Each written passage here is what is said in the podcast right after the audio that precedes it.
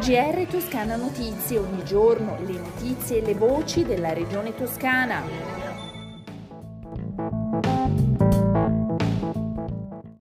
Gentili ascoltatori, questo è il GR Toscana Notizie. Usciranno giovedì 2 dicembre i bandi dei ristori dedicati a discoteche e parchi a tema tra i settori più penalizzati dalla pandemia. Le domande potranno essere inviate a Sviluppo Toscana, struttura della regione, entro il 17 dicembre prossimo. A disposizione ci sono 1.800.000 euro. La Giunta aveva fissato gli indirizzi a metà novembre. Sono previsti contributi a fondo perduto da 1.000 a 100.000 euro, di cui potranno godere micro, piccole e medie imprese, ma anche professionisti che hanno visto il proprio giro di affari ridursi di almeno il 20% nel 2020 rispetto all'anno precedente. La gradatoria terrà conto della percentuale di perdite avute. Valorizzare l'agricoltura in Toscana e sburocratizzare le procedure per l'accesso ai finanziamenti destinati agli investimenti. Con questi obiettivi la vicepresidente e assessora all'agroalimentare Stefania Saccardi si è orientata nelle ultime settimane ad accelerare lo scorrimento di nuove gradatorie di altrettanti bandi e adottare regole più snelle in materia di disposizioni comuni per la presentazione delle nuove domande.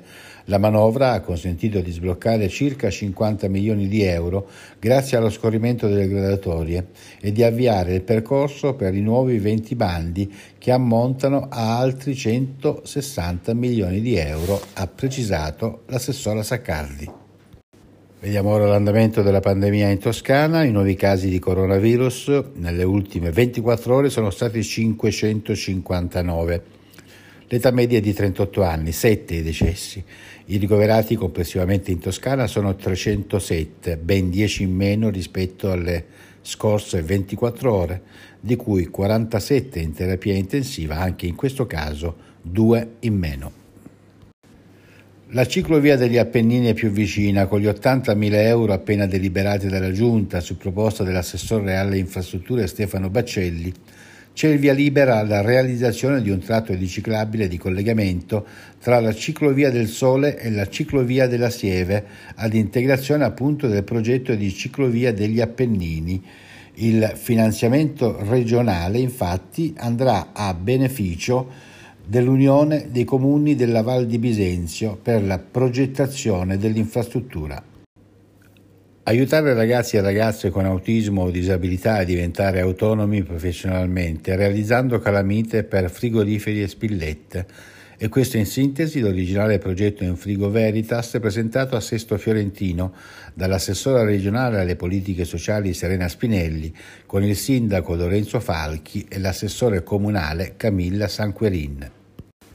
Prosegue il codice giallo per vento, mareggiate e rischio idrogeologico e idraulico del reticolo minore anche nella giornata di giovedì 2 dicembre.